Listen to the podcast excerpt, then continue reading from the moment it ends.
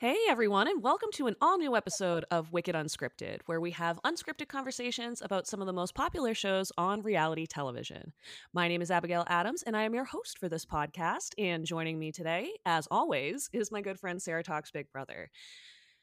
I mean, hey. We say this every week. We have so much to talk about, and this week it is thanks to perhaps one of the craziest double eviction episodes in Big Brother history, at least U.S. history, which resulted in the elimination of Michael, who is perhaps one of the best competitors, if not the best competitor in the show's history. So for sure. I love the stats. I'm here for the stats, and we've been talking about them for forever. So it was interesting going into Thursday nights because he was either going to break Janelle's total competition record. No, he's already broken the most vetoes for a single season record, but he going into Thursday night, if he had won, he would have broken the all-time competition in a single season record, also held by Janelle. But because he lost, he went out at the same point that Janelle did and with her same win percentage. So until this loss, he actually was up like 13% in percentage of competitions won from her. And because of these competitions and him losing them, he went out with a 50% competition win record, the same as Janelle. We love a stats queen. We really do. I love them. I love them too. I always say this all the time. I am the worst with numbers, which is why I got into writing for my career. But I love having you because you're just like, got it. I just pull it out your butt. What's crazy, and if anybody like has known me my whole life would know that like numbers were not my thing growing up, like at all. I was an English major. I hated math. It wasn't until I grew up and treating my ADHD and everything out that I found out that no, like I think I just needed them to be more organized for the way my brain works. And like learning more and more about myself, I realized that they really calm me because they're very definite. No, I like that. That's actually a great perspective because I never really thought about it like that. Because I think for a lot of people, just to even talk about that briefly, like that can be a problem for, it's either like your super strength or your like not super weakness, but it can definitely be something that like you're good at everything. It can be your weak spot. So it's interesting to talk about. But yeah, so Michael, this was one of the biggest roller coasters of an episode. I mean, we watched the second half of this live. This double eviction was just, I couldn't breathe, I don't think, for half of it. Like, but we will get into that later because what's hilarious is this whole week and episode started with Michael being HOH. So it's kind of just like, we talk a lot about people going from the bottom to the top, but this is quite the opposite. And we do see this a lot from time to time where you go from the top to the bottom. So definitely. I mean, I don't think anything about this week was a surprise. No. But it was, agreed, because this was like the most likely outcome going into this week. I think it was just right, a disappointment.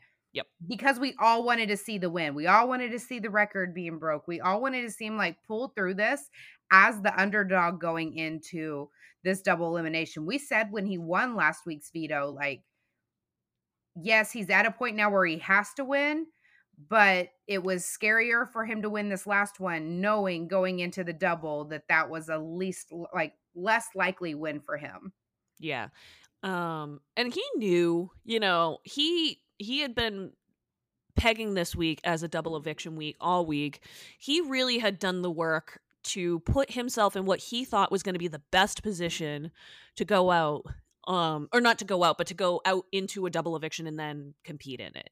Not go out. He didn't want to go out. No, he did. No, I'm kidding.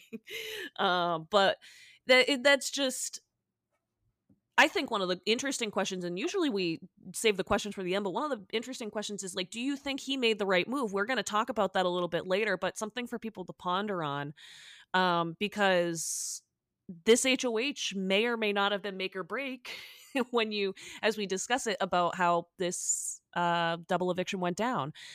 So HOH competition, as we all talked about, was Zingbot? It was the Zingbot puzzle. I don't know how we didn't have time for this on the air, to be honest with you. No, it was the puzzle that Caitlin lost live.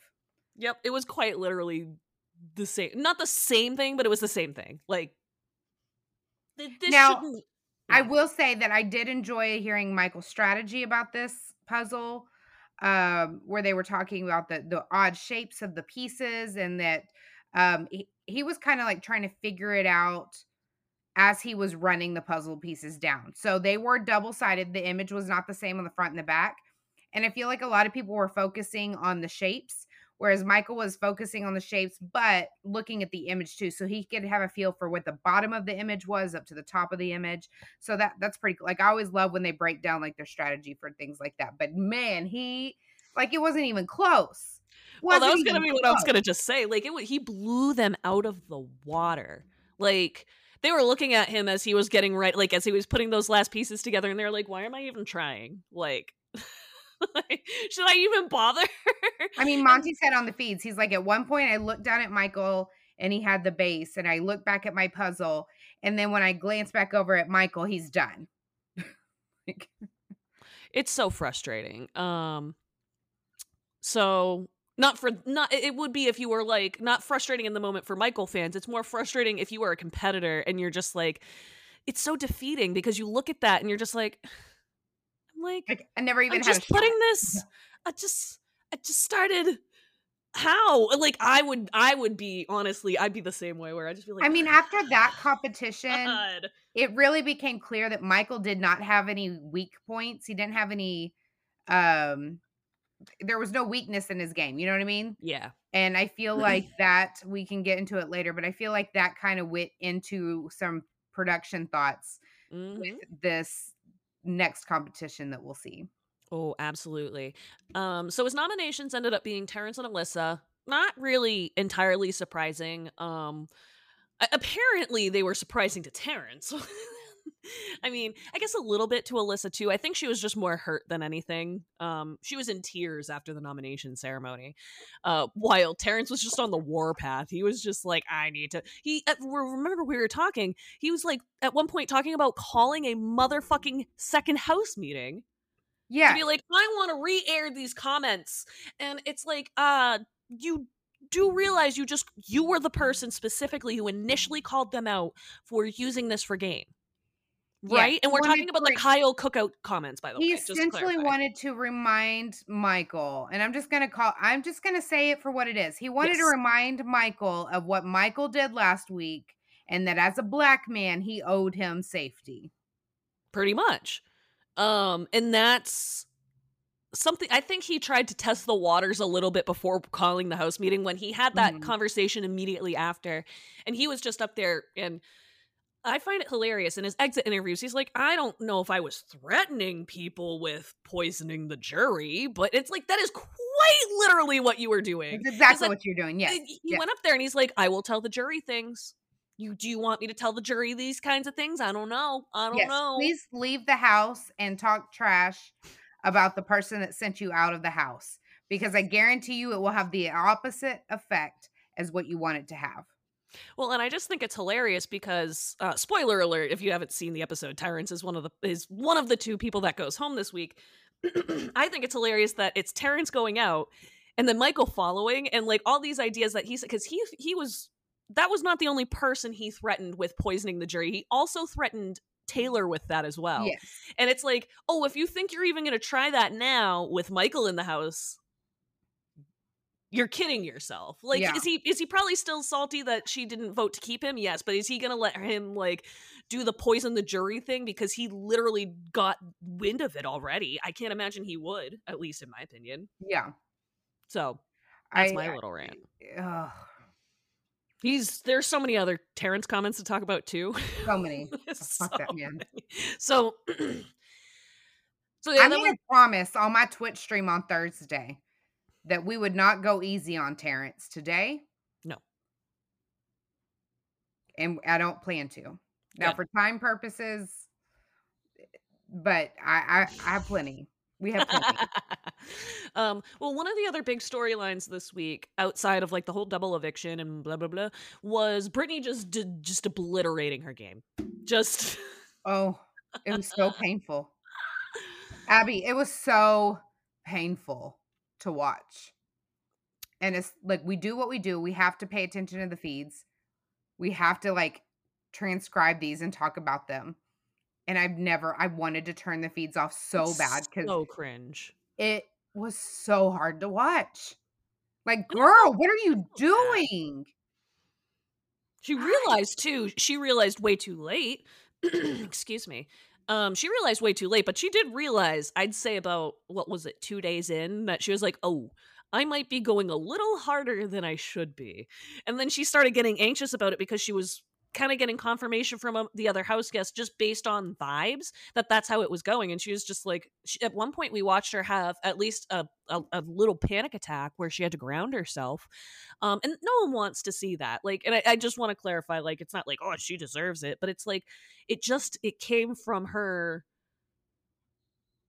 getting so nervous. She really did what, excuse me, I apologize for clearing my throat when I'll mute myself in a sec, but, it's kind of like what Kyle did, just in a little bit of a different way. It's just she's been so paranoid about going on the block, being a nominee, and this is like one of the things that you see that when people get panicky, even just the thought of being a nominee and not even like being like this bigger target's on the block, they're probably the target, you know? And I'm all for handle the idea of being on the block. Like, people could in the house and they get too scared to actually like fight for safety. And they're like, I don't want to come off like I'm playing too hard, so I'm just going to like stay chill. No, like, fight for your life. But fighting for your life is not throwing literally every piece of information you have out there and every single person besides the person you're talking about talking shit about them. Like, you don't walk into a room with person A and talk about person B and C, then walk in the room with person B and talk about A and C. Like, pick your person.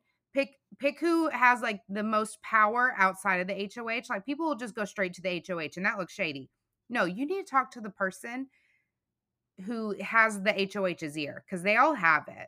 And if you go to that person and like lay some groundwork, that's the best way to get genuine favor, where it doesn't seem fake. It doesn't seem like you're just campaigning. You're working on getting information to the HOH room without you just fleeing up there and word vomiting everywhere.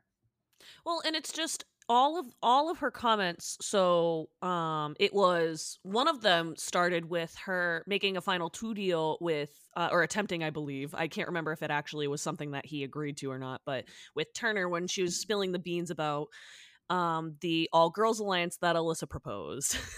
She's just like in the bathroom. That's the scene that we saw on the episode where she's just like an all girl, or I can't remember how she said it. She was like, oh, familiar similar characteristics. Yes. I would say that would be how she was suggesting things work. And it's just like, so it started with, that was really the domino that started this chain of events.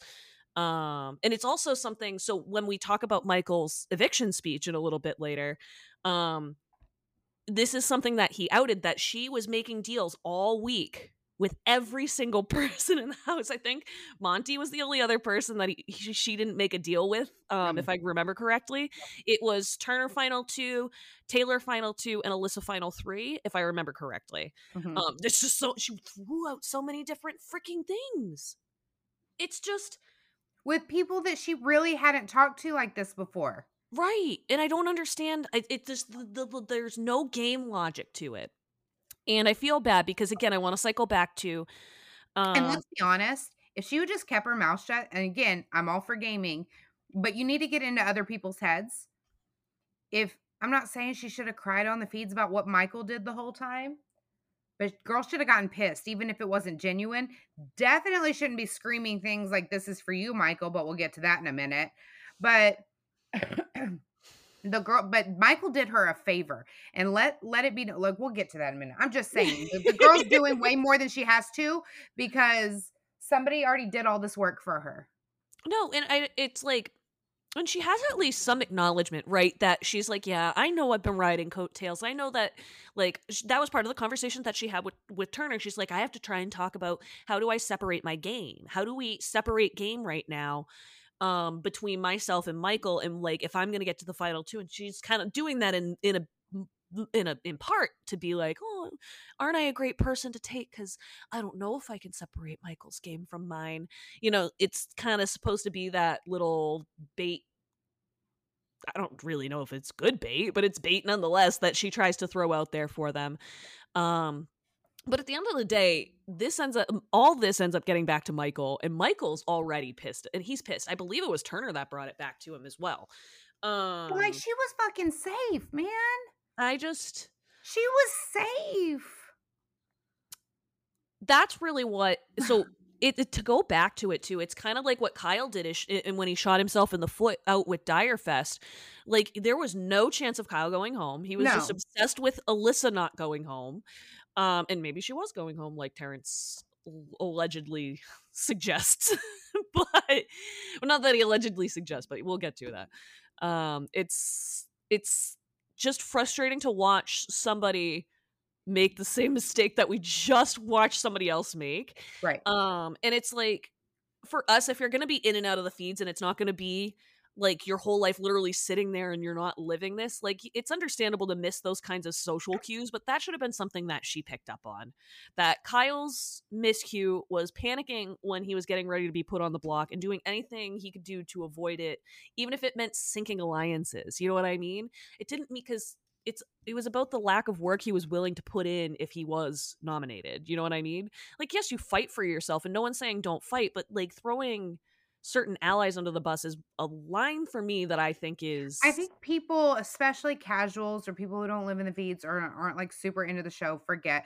Like, okay, so I need to get this person to trust me, and the only way for them to trust me is if I give them information. Now, throughout the show, as throughout your summer, if any future BB house guest in there, out there, but throughout the summer, people are going to say something to you, and you're going to know that they mean it one way, but they're not going to clarify it. They might make a comment about, oh, like so-and-so's great at this comp or super great at comps. So-and-so is absolutely a shoo-in for the next endurance comp. So-and-so, you know, like they're meaning it as a compliment. They're not realizing what they're saying, but you can then take that information. It doesn't have to be a lie. I'm not saying make up lies about people, but you put it in your pocket. And if you can throw out nuggets like, what makes me, you know, get worried about this person, get nervous, is that they, you know, keep talking about how so-and-so is just great at these comps. And I think that they're just planting these seeds to justify targeting that person when I want to work with that person. And that's the kind of shit, because if it comes out, if it blows up in your face, you didn't make anything up. You're right. Also not like sharing any confidential information. That person was complimenting someone in a conversation, and they didn't tell you, like, this wasn't like a storage room keep a secret thing. It can't, like, the chances of it blowing back in your face are a lot less than if someone confides something in you or is talking game with you, and then you turn around and go and spill that, or spill every secret you ever have, and then make a shit ton of final twos. Because at this point in the game, people are going to compare notes. And if your notes check out, they check out. But like, you can, I don't get, this is so messy. And I feel like people just think, I have all of these secrets and that's my currency. What is that guy from the Hunger Games? Oh, I never watched Hunger Games, so I would not know. But I do know the reference. No, I've never seen it. That was during my I am anti-media phase. Not media, but like I didn't want to watch anything popular. I was like, no. So I never seen it. Okay, I don't remember his name, but he was like, he had all the capital secrets. Oh, I don't know the guy's name, but I do know who you're talking about. And he used it as currency. Like, that's the shit. That's the person you want to be in the Big Brother house. Mm-hmm. You know what I mean? Mm-hmm. And you don't want to just, like, go and blow your whole secret wad as a last-ditch effort when you definitely don't need, like, you're safe, girl. You're safe. You're not going anywhere right now. So what is you doing?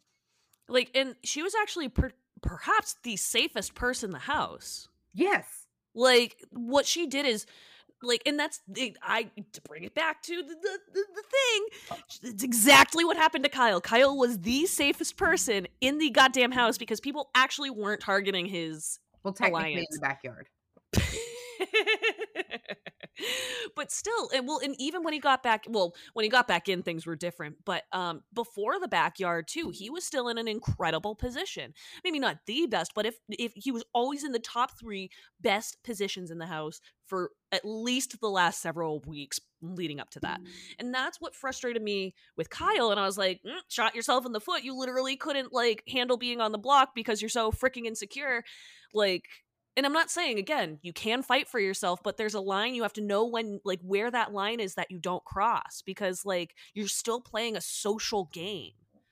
And when you panic, it's because it's fine to even still do tons of work, but it can't come off panicky. It can't come off running to this person, running to that person. Think about it. I think people miss the aspect of living in a house.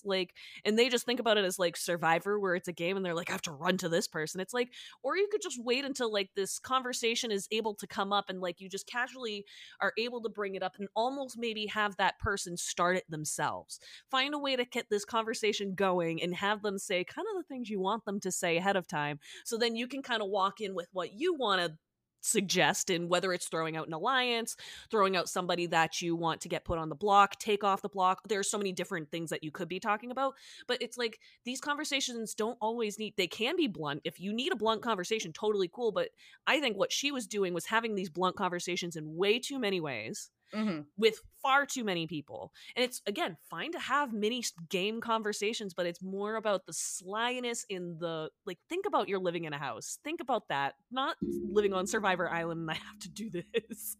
It just feels like there's a disconnect with some people. But sometimes, again, I think it just comes down to insecurity. Happened with Kyle, and I think it happened with her. Michael even got annoyed, by the way. And he expressed that whether it was on his own, but even when Turner was kind of spilling the beans. And at one point, Turner, Monty, and Michael were kind of, all seemingly on board with this all guys alliance to move forward. This was mainly Turner and Monty trying to use Michael as a shield, because when Turner found out about the proposed all girls alliance, he's like, well, if we're going to do a gender split right now, we got to make sure we have Michael on our side. Because, if he's going to just go with Brittany and Taylor, who have been his allies, we're fucked. We're screwed. I don't know why I didn't say we're fucked. I don't know why I would censor myself on my own podcast. They definitely, and when Michael ended up coming out of the house, he said, and I don't know how much of it is true or if he was just kind of going back on it because he was mad about what happened, and we'll talk about what happened. But he eventually was like, yeah, no, I wasn't serious about it. I wasn't actually serious about working with them. Right. I only wanted to use it as a shield. But I don't necessarily think that's also a lie, because I think he did just want it to get through this. And after this, he was slitting any throat that he needed to. I mean, absolutely. You kind of have to at this point. I feel like it's bad to say, but you have to keep your allies close, but it's keep your friends close and your enemies closer at this point, though. Mm-hmm. It's kind of how it works. So let's move on, excuse me, to the veto competition. And this is everybody's favorite, BB Comics. So let's talk about a couple of them. Oh my God. Some of them are great. Not gonna lie, I have very mixed reviews. I'm giving them a failing grade because some of them are just so goddamn bad that I just couldn't. Oh, yeah. Maybe not a failing grade. I give them a D, though, because some of these are just not good. But we'll start with I'm glad they started with this. Gotta thank EW, Entertainment Weekly, excuse me, I can't say words today, for getting this actually ahead of time. And we got to see these within, 24 hours of the episode airing. So this was kind of fun. So first one was Taylor Chip. And okay. Her... everybody's freaking out. I really liked the how the comic characters made the appearance in the DR. I thought that was cute. Yeah, I thought that was cool too. And that's when I liked the animation. I know earlier in the season I was ragging on the what was it, the mushrooms comp. I don't know what it was called. But it was the one I am on an island. I fucking loved that comp. It's not even that I it's just it felt not just the DRs. I liked the cheesy. If we're gonna do cheesy corny, I liked the DR thing. I liked the tripping balls. Hey. I don't know. I was into it. We agree. We agree on so many things. I think it's okay when we don't agree on one thing. It's not the end of the world. So I have to remind myself of that sometimes. I'm like, Jesus Christ. But anyways, So yeah, so first, I love Taylor Chip. If I remember correctly on TikTok, I've already ranked these, so I'll go through them. If I change them, I change them, but I gave this a 9. I'm sticking with a 9. I will say, I didn't like the caption, and then everybody pointed out that there's a massive typo in there, so it's just like, oh yeah, it's she. She's SHES''s. But one bite and she's ready to fight. But it was one bite and she's ready to fight.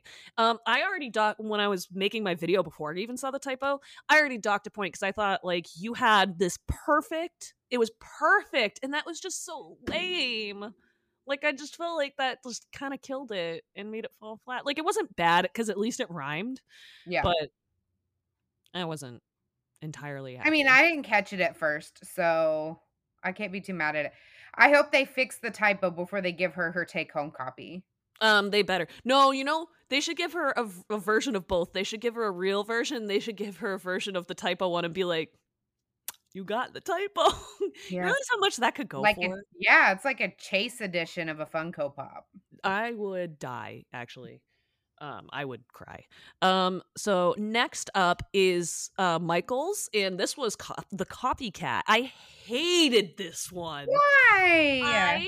I thought there were so many other things they could have done, and I just felt like, and don't get me wrong, I don't want anybody to like feel like they can't love if I hate one. It's like, don't get me wrong, I did not like this one. I just felt like I didn't really get why they were going to do copycat. Like, is it just because of Janelle? And it, again, because the tagline is his army has 9 lives, too bad you don't. And then it's just all about, and I think it's because he is the crazy cat guy. All he does is talk about his cats. That was a big thing, big part of his personality going into the house, that they emphasized a lot, that he was the cat guy. Where's the cat shirt? I forgot about it. And then the fact that he does seem to have 9 lives in this house. So like, yeah, I think it was very fitting. I think it was clever because it was a huge personality trait of his without like throwing any of his game under the bus, because he's still in the game at this point, and playing on like that veto competition king kind of status. You know, that is not actually a horrible perspective, because I wasn't necessarily thinking about it like the things we know about the people who are evicted versus like, because like you can just drag those people through the mud, especially pre-jury. Yeah. You can drag them, yeah. You know, like, and they did, so that's a good point. I didn't really think about that. So all my initial ones were gut reaction. That's a great point. It's still not my favorite, but to that, I'll definitely raise it to a 5 out of 10. It's still not my favorite. I feel like there were other things they could have done. And the artwork on his was incredible. The artwork. I'm looking at it right now, and it is the artwork is pretty spectacular. They put a lot of detail in these cats, and it made I'm not gonna lie, I do love the cats. Oh, I'm gonna take a quick screenshot because I have the cat head right above yours.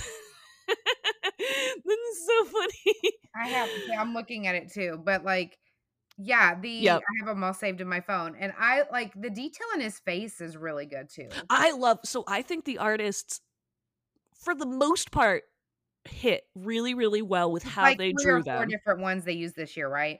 Yes. Yeah. I think it was yes. So that's copycat B. Okay, so then the next one is Alyssa's. This is an absolute 1. I'm not taking it back. I don't want to hear anybody tell me why it shouldn't be a 1. She even said she doesn't go shopping. So hers is Mal Alyssa. First of all, it doesn't make sense to me because it just sounds like you're saying Melissa. Yes. It's just, it's immediately like just a play on her names. Now, my thing is that I don't know what I would have used for hers. I know. Because she hasn't given us anything. And the could thing just be somebody standing like this. What? And if she did something with a pool floaty and then like the floater or something like that, again, she's still in the game. So we're getting into like game attacks, and we have to be careful there. That's a really good point. I feel like if she had been out of the house, we might have seen a pool floaty thing or at least a butterfly reference. Yep.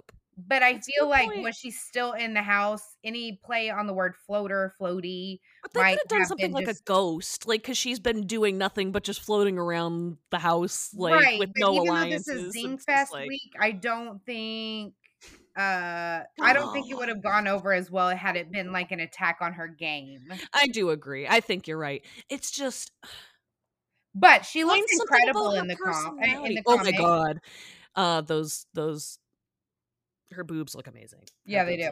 I was trying to not say that in a disrespectful way, and I don't mean it in a disrespectful way because I actually genuinely love it. I just wanted to make sure it didn't come off that way. No. Fucking amazing. No, they look awesome. No, but I hated that this was just like, we have nothing for her. So what's her name? Alyssa. And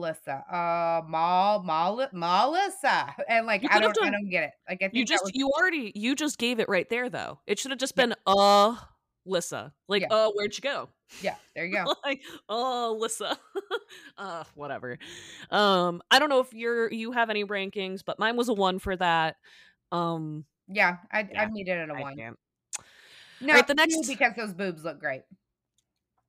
So next is Monty, as the Count of Monte Twisto. Okay, the super fan in me loved this though, low key. Like again, they have nothing. This doesn't mean anything to him.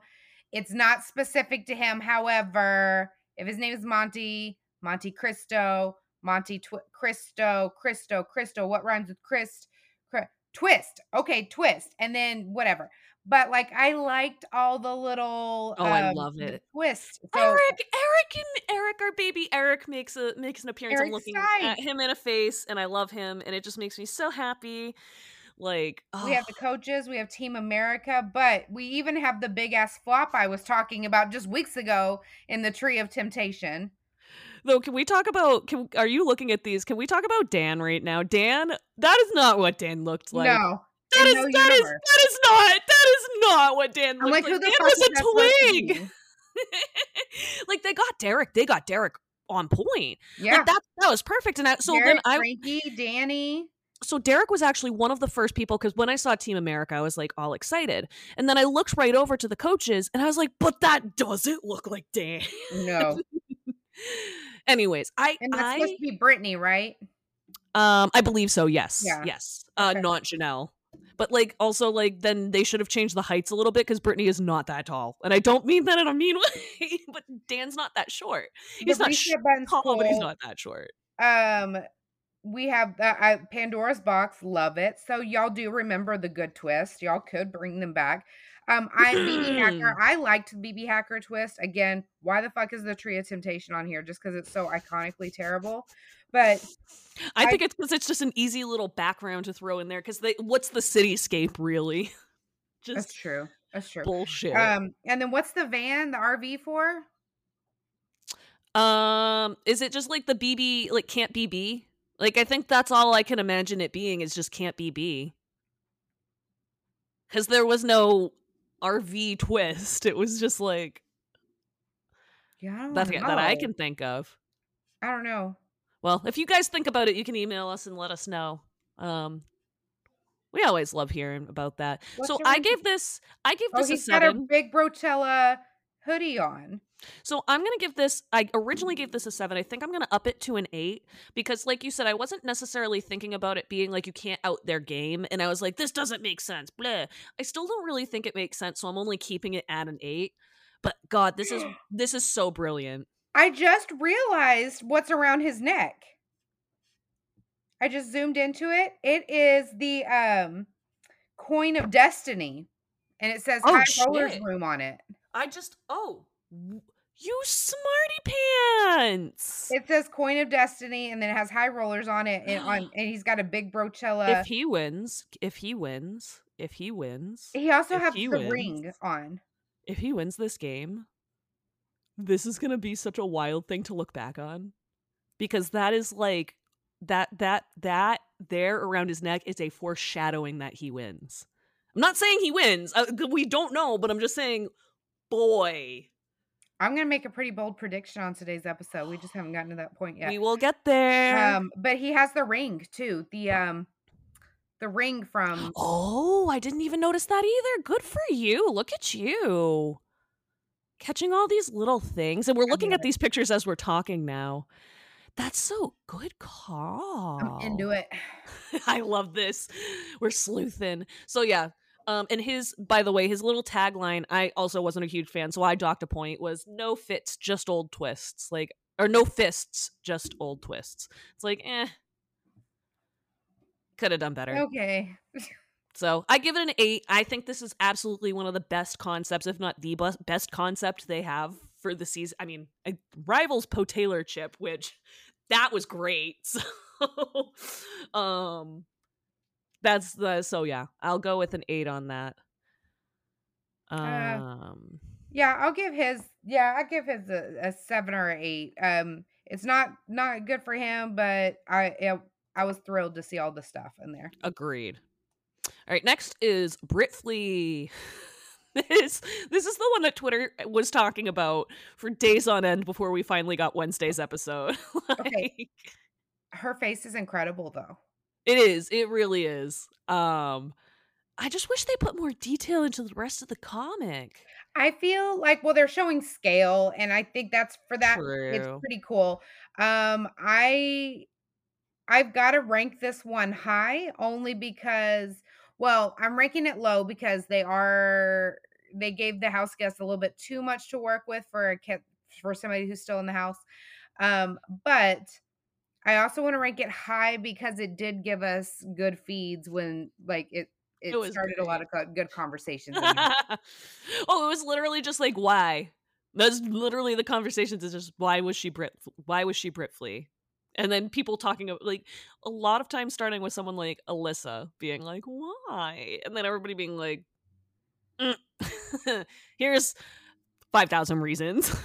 Yeah. And oh boy, it was great. But so yeah, Britt Flea, head itch in charge. I gave this, I think, originally either a 7 or an 8. I'm sticking with it.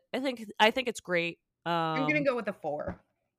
Ooh. I mean, I think it matches your criticism, so yeah. Can't argue with that. But it's still just going through this, and we're about to hit some more duddy comics. I said this multiple times when I was making my video too. I kept on calling it BB Comments, and I'm like, why? Stupid. So next was Terrence. DJ Snow Time. It's dumb. Lame. So lame. Just like him. Beats are super chill. Ugh. Vomit everywhere. I originally gave it a good score because I was like, at least they like didn't pull something that was something like totally just non-meaningful, but it still was non-meaningful. So I'm lowering my original score of 6 down to between a 3 or 4. I'll go with a 3.5 because I can't decide between 3 or 4. So I'll go 3.5. I'm giving this one a 1. But no, I'll raise it. I'll give it a 2 only because they didn't use a crock pot as a reference in here. Thank you. Do know if he wasn't out that there was a chance though. Like actually, I don't know if there was, but if they did it, that would have been a whole bunch of yikes. I'm so excited for the next one. All right, are you ready? Yeah. Oh wait, are you talking about Turner? Yeah. Okay, I was gonna. I have so much. So literally, much. I was just making sure because also I can't wait to get to Joseph's. That's why I was like wondering if it was that. It's like, no. Okay, Turner's is Rug of War. He's tough as nails. So because he owns a rug shop, so cute. Love the concept. That's awesome. I would actually have 0 problems with this comic had it not been for the drawing. Now, no shade to these artists. You guys are incredibly talented, but one. Why the fuck does his face look like that? The Everyone's nose faces look so great. Bad. And you like what's going on with his eyes? I don't know. Why does his face look like that? Making him all dirty, hilarious. Love that for you. Mm-hmm. But why are we sucking this guy off with a rug gun?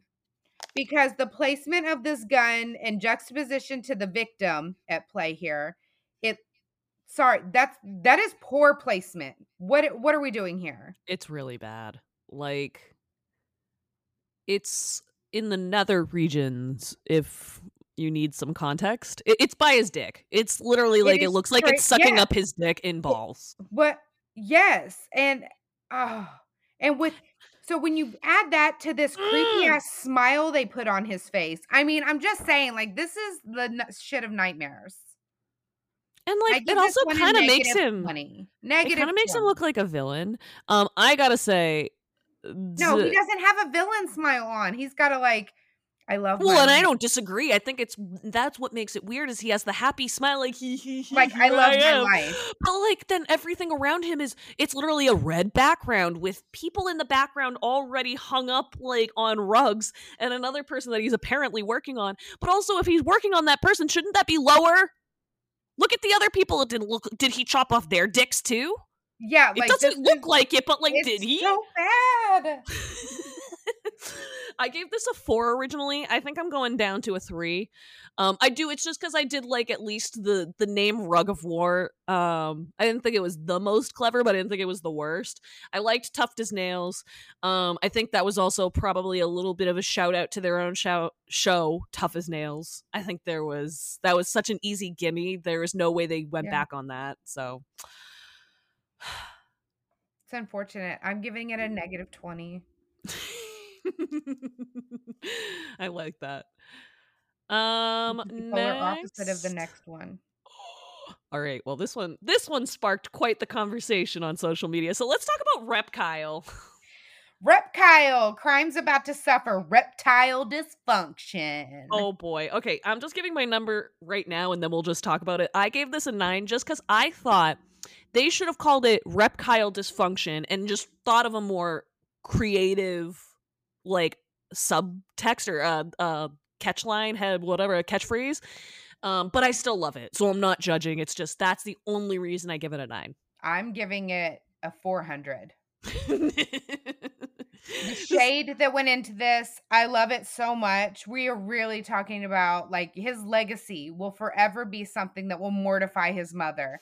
And I just, no matter what he goes back to, no matter what he does after this, no matter what it is, that will be his BB legacy. That will be the thing. You know what I mean? Like Big Mish. People don't talk about like, well, they know it, she's Big Mish. Like this will be his. Yep. And I mean that, and you know that he's a racist, but well, also the ass that they gave him in this comic. That ass though. Oh my God! I'm telling you, I've not looked at an ass in a comic so long, and I'm like, but why give him that ass like, yep. And the dong is so long. Is that an indication of things we missed? No, but I don't want to go there. I'm not saying I thought so, but I had to raise that because so many people were asking about that. I know you and I both got a comment on different videos from I think the same user being upset that they even bothered to do Rep Kyle's little tagline. My girls, my kids are watching it. First of all, it's an adult show. If your kid, first of all, yeah, I don't care. Where was this? Whenever they talked about Kyle being horny for 3 days on the edited episode. Second of all, if your kids get this joke, then they're too old for you to be being a Karen about it. Well, if they're too young to get it though, and they get it, then you have a serious problem of parenting there. So it's either they're too. Honestly, no, like I'm not going to shame anybody. No, like, that's a good point then. Yeah, like that. It's a normal medical thing, normal body thing, whatever. But like, don't at CBS for you. Like, they're not in charge of parenting your kids. It's like people coming after Nicki Minaj for putting out a latest album. Nowhere on her album is it labeled for children. Like, that's on you, boo. Like, you are, as the parent, you are responsible for what your kids watch. The production companies are not responsible to produce content for your children. Right. So, like, get the fuck out of here with that. Second of all, I don't think that was the issue at all. I genuinely think those are his like pearl clutching, his mama's friends. Ooh, yeah. Who doesn't want anybody talking to, like, they're upset with CBS for doing their Kyle dirty and they just need something to bitch about.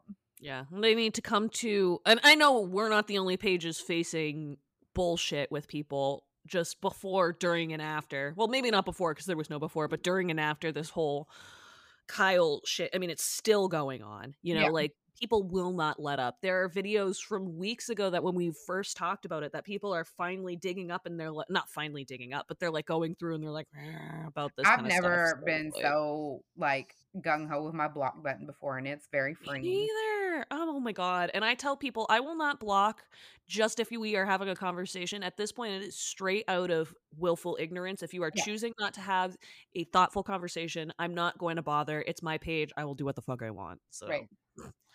So yes. Next up is one of my favorites. Now I hate the name. Don't get me wrong. Okay. Oh, do you want to keep going? No. Oh, I was skipping right over. You Joseph's was your favorite? Oh, just so I hated the name, but the shredded abs are just okay. Like yeah. That's all I was gonna say. So in my video, I was like 10 next. Like I know everything about it is honestly not that great. Oh, those abs. I am just. I think they did his face kind of dirty, but his, they gave his brows like over tweet. That's giving over tweezed eyebrows for me. I don't understand. Like, I see the fight scene for the one guy that he's doing like the uppercut to. The other one looks like he's just twerking. Go look at his crotch. I'm sorry. Go look. I see it. Oh my god. But like the guy in this with the Speedo thing on, like he just looks like he's twerking. He doesn't look like he's getting his ass kicked. Oh my god, it looks like he's like break dancing. He doesn't even yes. It's literally it. Oh my god. Somebody was having a fever dream when they were drawing this one. Yeah. Oh man. So I gave it a 10. I'm gonna knock it down to a 9. It is not perfect, but I'm gonna give this one a 3. It really is a good. I just, like I said, I could just look at that. I feel like it middle portion. No, I see what. I appreciate it. However, I feel like we could have done more since he's not in the house now. Like it could have been the Care Bear. It could have been like the cuddle bug. It could have been, you know. Just nothing that was going to reference Nancy and Sid. Nothing like that. Yeah. No Nancy and Sid references. No, that's but it. Like something like, I mean, he gave us so much. It could have been something having to do with his birthday because that was his like big awakening. And well, the casuals wouldn't understand. Ugh. But that's their own fault for not showing that, because that was one of the most brilliant moments of the season and they didn't get to see it. Right. Just atrocious. One of the reasons, if you are a casual who doesn't always watch it on the podcast, I can't believe you did either. It's Wicked Unscripted. For those of you who are just listening, yeah, that was hilarious. Oh my god. Okay, so the next one is Jasmine as Spraniac. I love it. All right. I wish the tagline was better. I do like muffins beware, but it just didn't quite like mesh with Spraniac. It was too disjointed for me. But I don't give us so much. I know. Those eyes. I'm loving the eyes too. Oh, it was perfect. Yeah.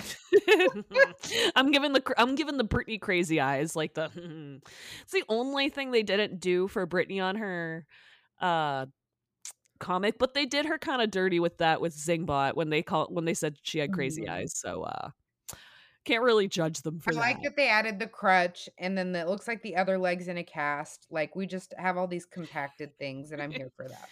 Yeah, I gave that one, I think early I gave it a 6. I'm upping it to an 8. I really appreciate it.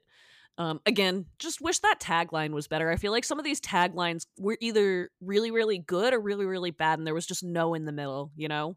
Yeah. Or maybe one or two, but really for the most part, not in the middle. I give her this one a 10. I like it. So next is Indy and this, the Brazilian waxer. What do we know about Indy? Okay, she's from Brazil. Got it. All right, that's all I need. Thanks. It took none of her personality into perspective, except maybe for the way they drew her like character, because like she looks incredible and it looks like Indy. Oh my god, I love it. Now, I will say, I do love she's got big wick energy. But why can't they get the good taglines with the good names and, like, everything just be good? Like, Like, I love... Now you're just being greedy, you know? Apparently fucking so.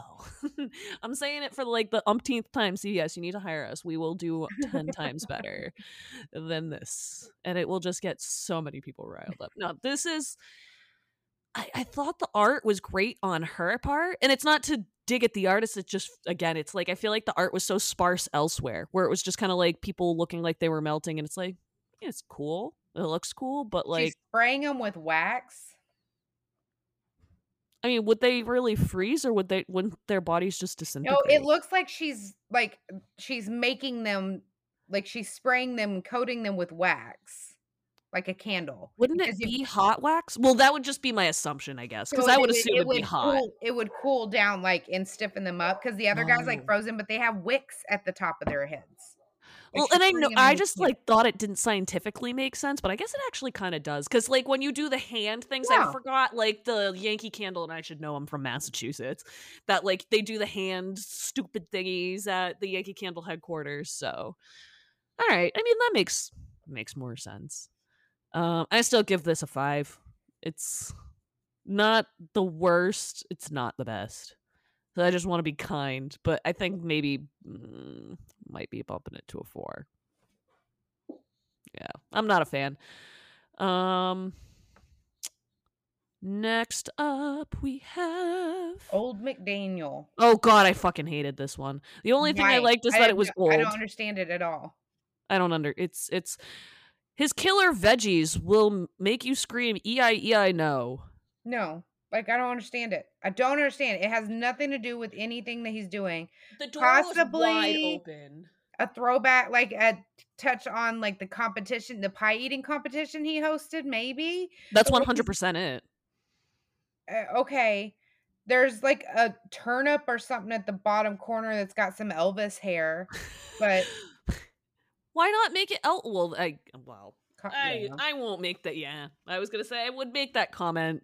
I wanted an Elvis related thing. That makes sense. It's just whatever.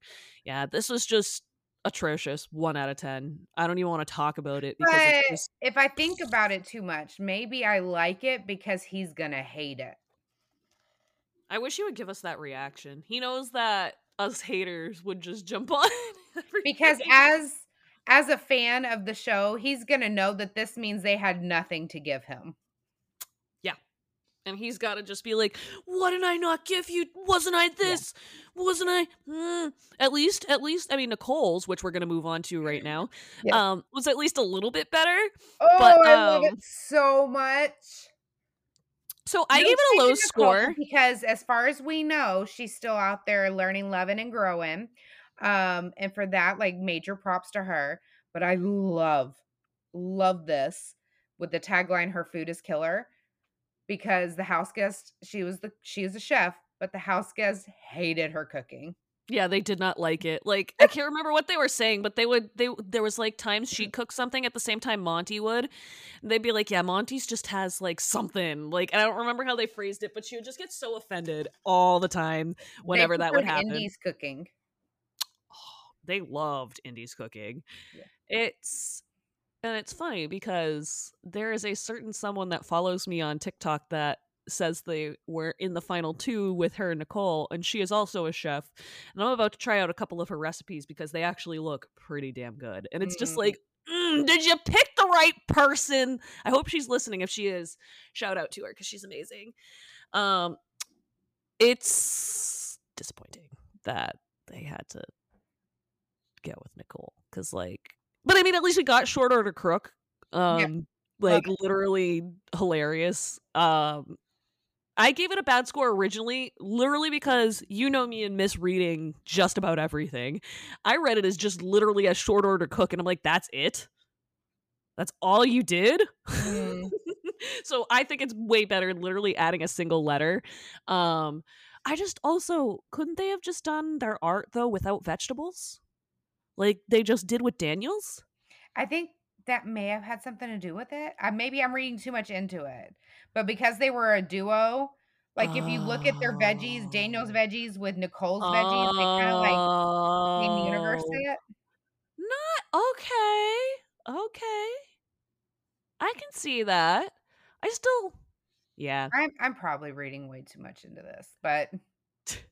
And then my last complaint is going to be, I do wish they had used some brighter colors for this one. Like, I understand, like, wanting to go with some rotting food and, like, it wanting to make it look evil, but, like, I thought this could have looked a little brighter for the concept that I think now that I'm reading it correctly, yeah, is actually a fantastic concept.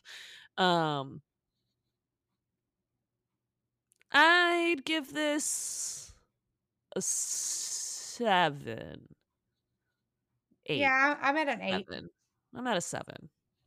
Cool. Well, at least we're similarly on the same page for at least one of them.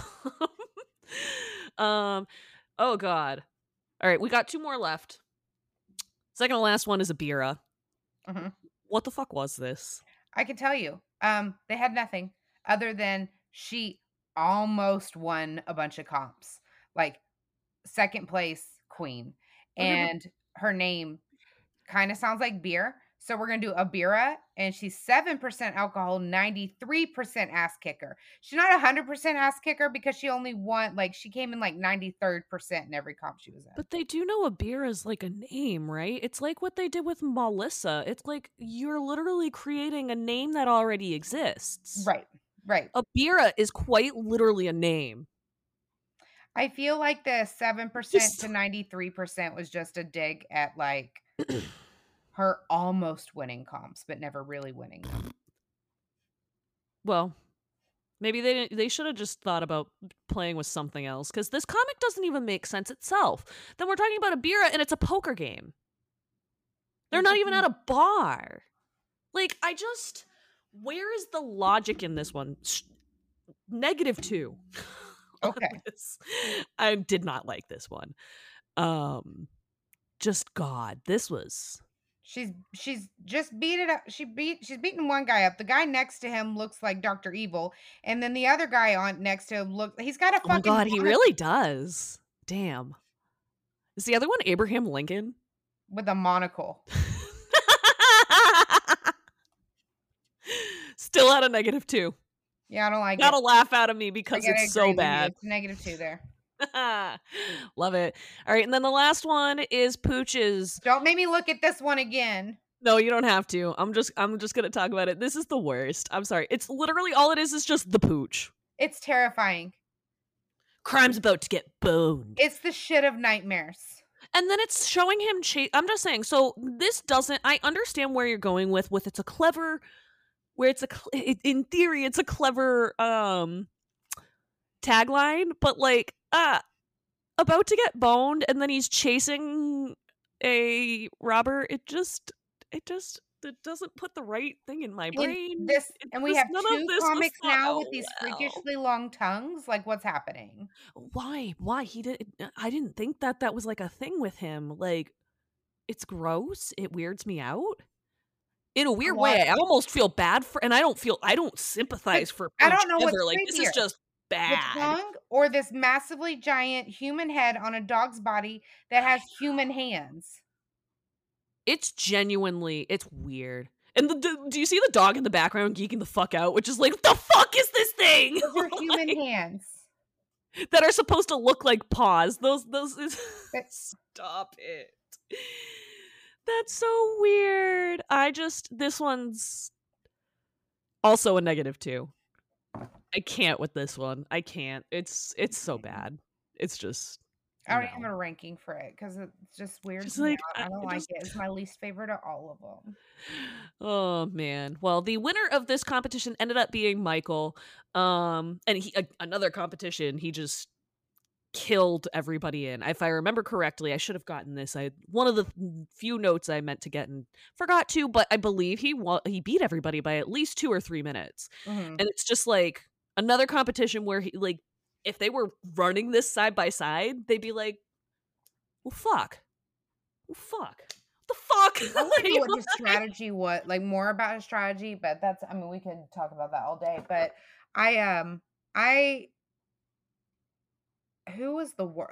was it Brittany? Who had, like, the 25 minutes?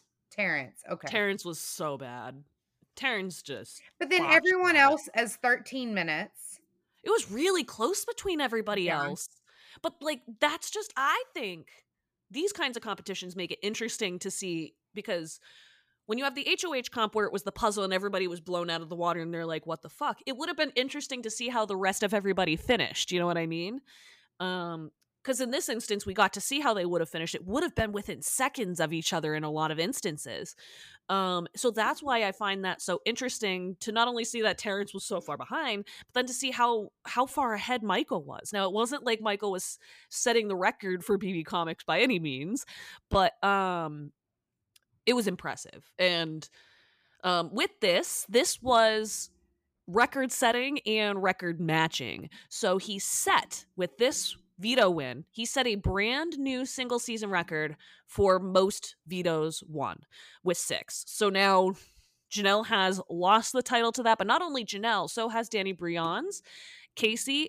Janelle is the one who said it, but the other people who were tied with her were Danny Brion's from season, and she set that in season 8, Casey, who set hers in season 20, and Paul, who set his in, I believe, season 19. So a lot of those were also pretty recent. So there were 2 really old records with that, 2 really new ones, and Michael just blew them all out of the water, but surprisingly surpassed them all. Again, he also then tied Janelle's record for most competition wins in a single season with 9, which is why this double eviction was one of the most, it really fed into why it was one of the most intense ever, because he was automatically eligible to play in the veto competition. With 6 people left, there's no choice. And it just made it so on edge. But part of why, so Michael ultimately decided not to use this veto that he won before the double eviction. And this was not sitting well with Brittany whatsoever. She put up all the red flags before, during, and after. And she was like, no, no, no, no. If you don't. And his thing is, he did not want to go back on his word with Turner. Last week, when Turner promised that the Kyle thing was going to work out, and that he was like, okay, in exchange, I will make sure that you don't go on the block. If you think about like how much backlash he was getting for the timing of it all, I honestly, like, we're all sitting here screaming like, take Turner out. But at the end of the day, if he had and gone back on that word, like, he doesn't know that we would have been okay with that. He would have, for all he knows, like, okay, so I shouldn't have kept it to myself. People already, like, don't feel great about the timing of this information. So if I promise safety for someone to do the right thing, and then I go back on that, then was any of it genuine? You know, like, I'm sure he's got all these thoughts going through his head. So I respect him for making the decision to keep that promise that he did. You're muted. Thank you. I was drinking and coughing. Sorry. I also appreciate the fact that Brittany saw it for what it was. And I'm not saying that, like, she had to change his mind, but, like, I can appreciate the fact that she was like, oh, these are the red flags. I could tell you I see this coming. But, like,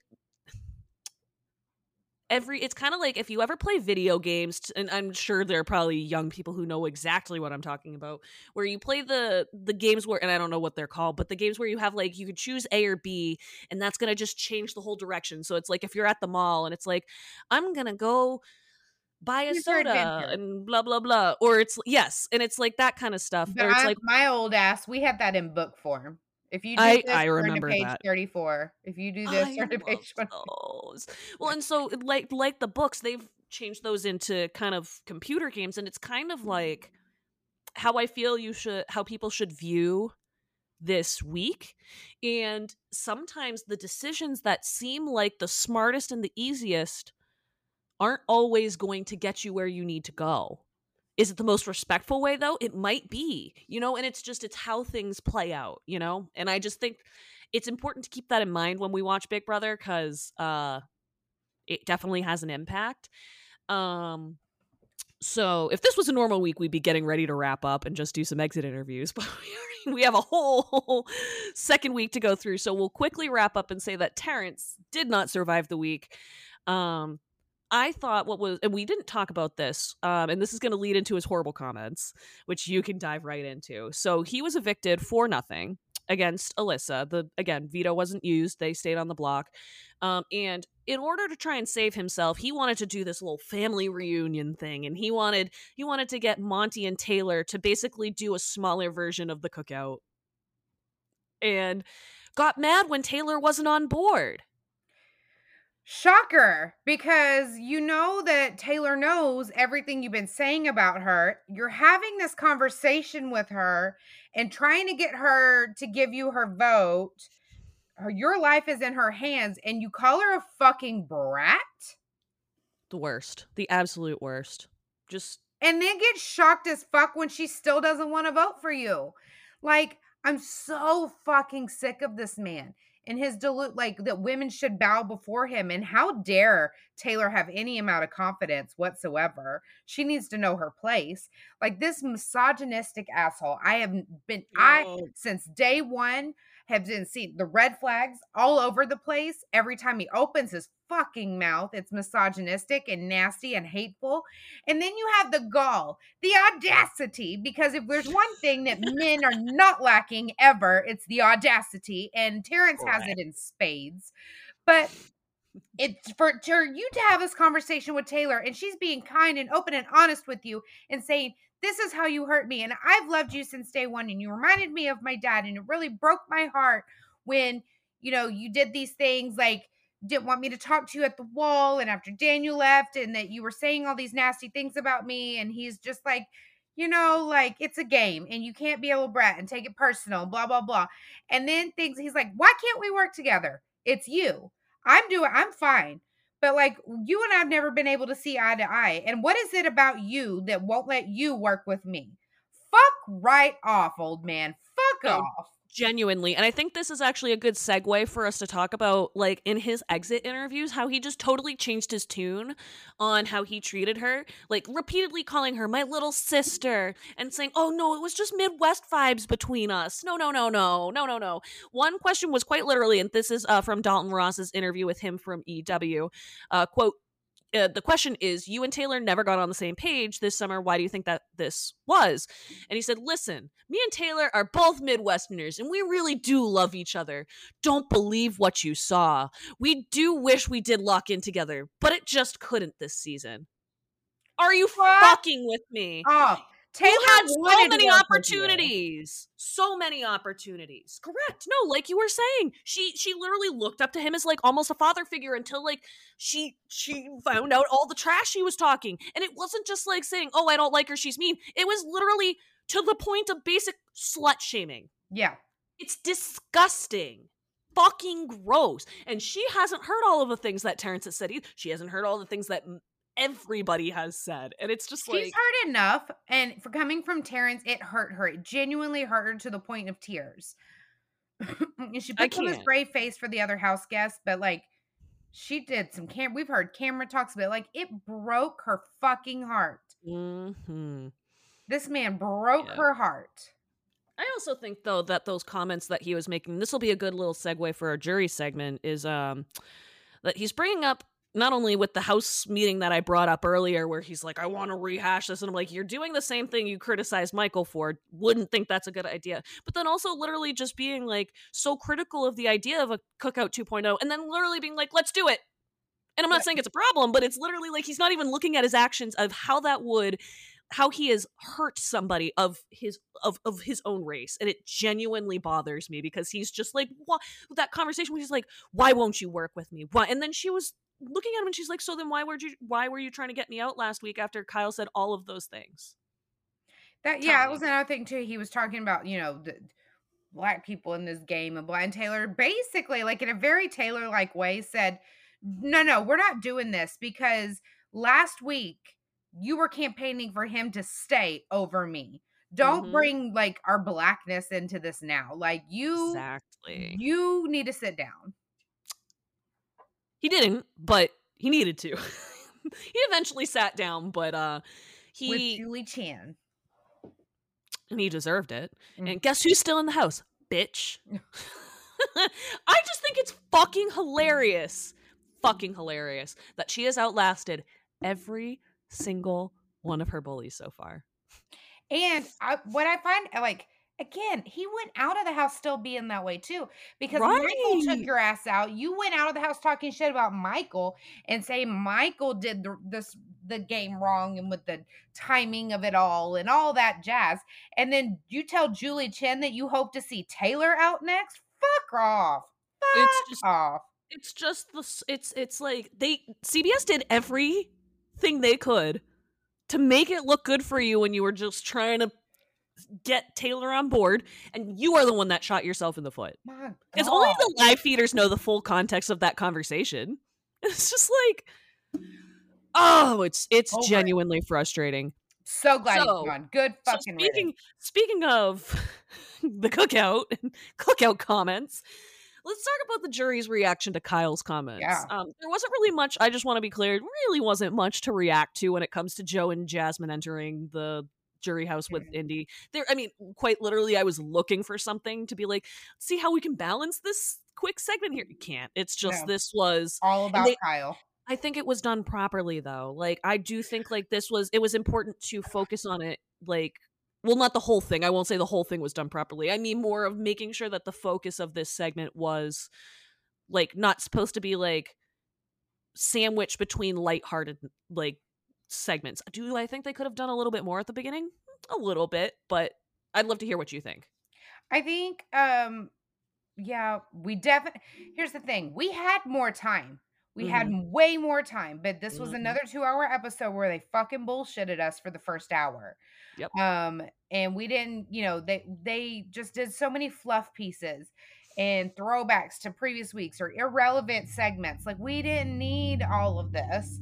And like, for example, like the Brittany stuff, that's not relevant right now.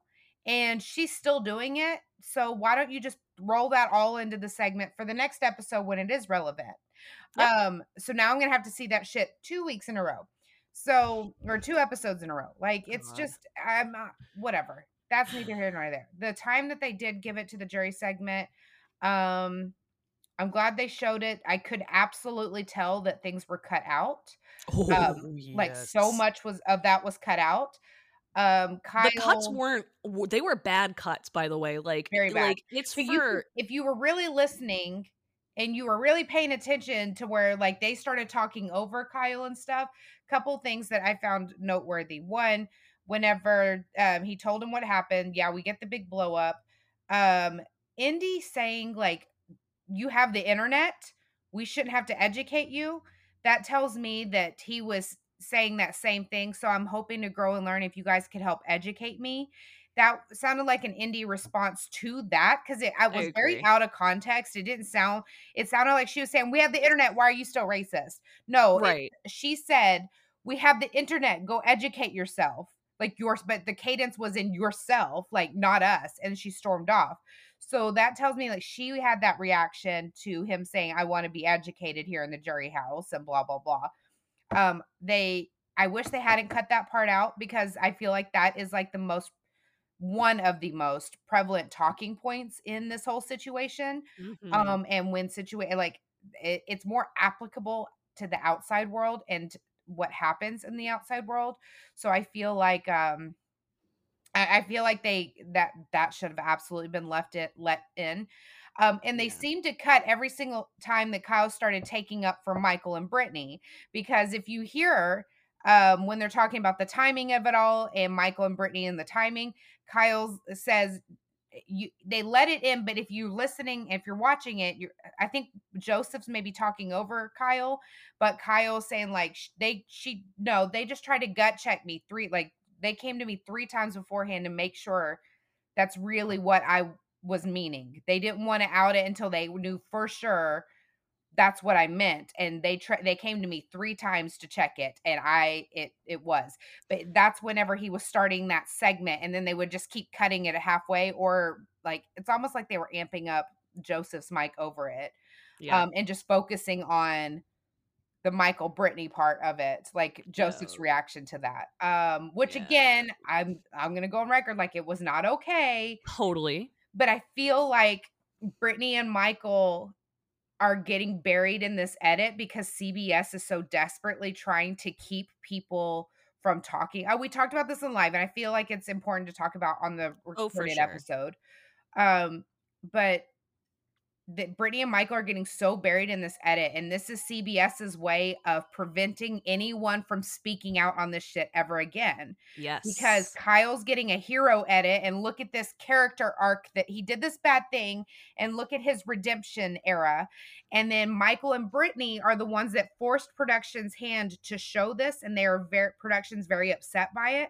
So they are going to continue to bury Michael and Brittany and emphasize, look how horrible, look how mad everyone is. You should just keep your mouth shut the next time altogether, because it's, we're not mad at them for we're not mad at them for not saying anything when it happened. We're mad at them for saying something now. We're mad at them for saying something at all. They should have just kept their mouth shut. And that's what CBS is really trying to dig home, that whenever you're going to see shit like this in the Big Brother house, if you plan on playing, you don't want to get Michaeled or Brittany'd. So it's bullshit. It's absolute bullshit. And I feel like I could really see that in this jury segment where they were just honing in on this, because we are going to make sure that there are no future Michael and Brittany's in any future seasons, because we never want to have to address this ever again. Yep. And I got to say, not saying I'm not taking Indy out of it for any specific reason, because just besides the fact that we just talked about her, but boy, Jasmine and Joe's responses. I mean, yep. Like, I mean, Jasmine's response to was, wow, you know, wait, you mean all the black people or just the minorities?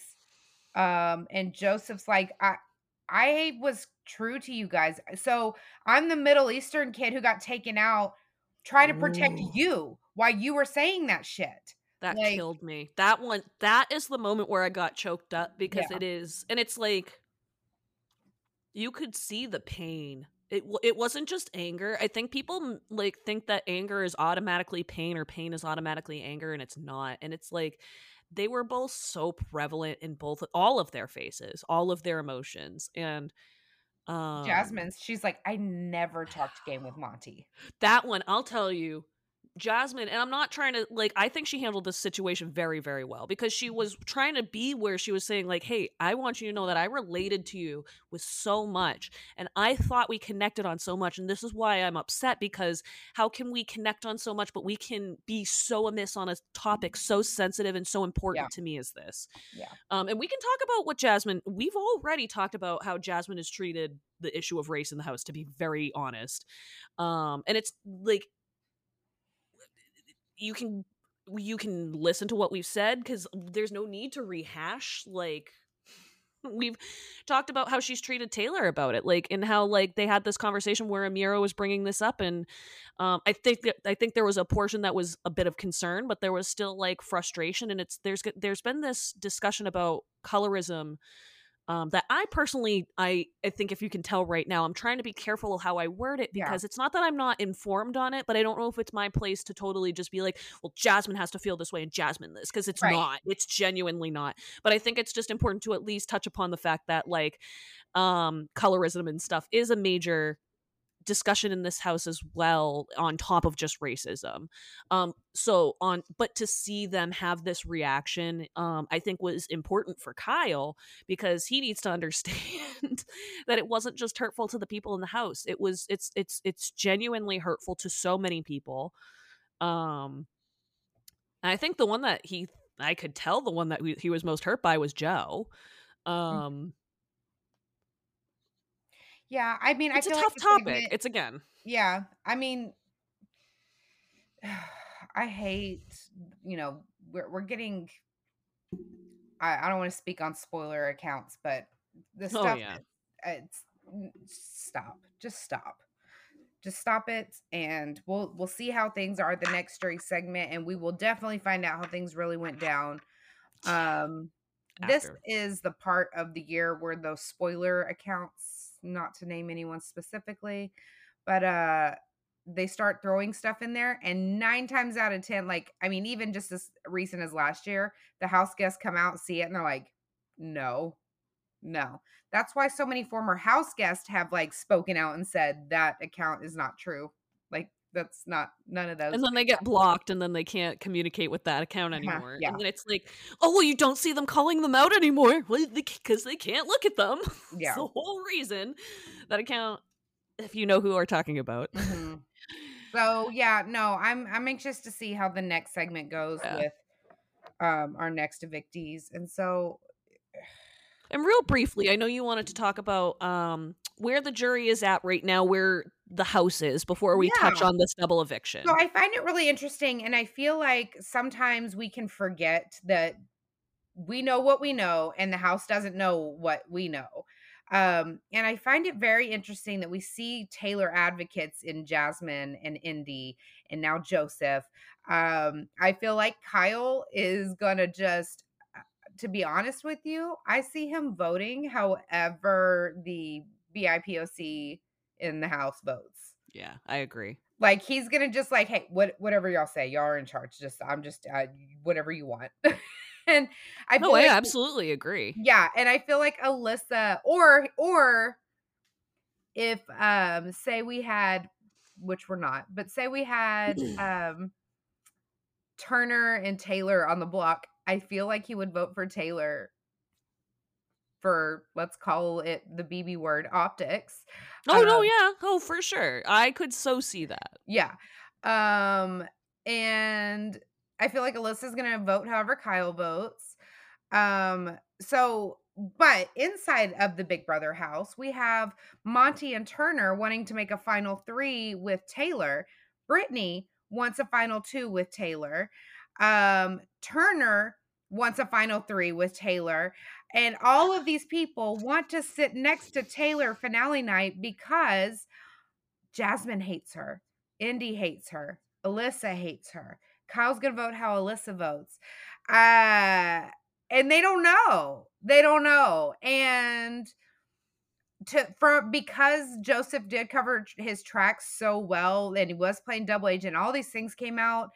I think that some part of them also thinks that Joseph's not going to vote for Taylor, that Joseph was playing Taylor the whole time.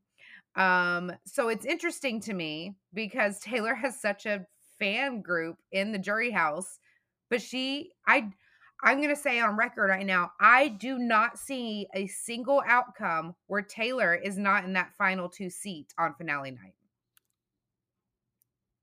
I'm running through scenarios. I don't think you're wrong. And I'm just like, yeah, I think you're right. And I honestly, yeah, other than Turner, possibly, I don't see Taylor not winning. Because Monty, his lack of comp wins is going to come into play. Monty might get some votes from the leftovers potentially, but Taylor has way too many people rooting for her, not just for social game, not just for they're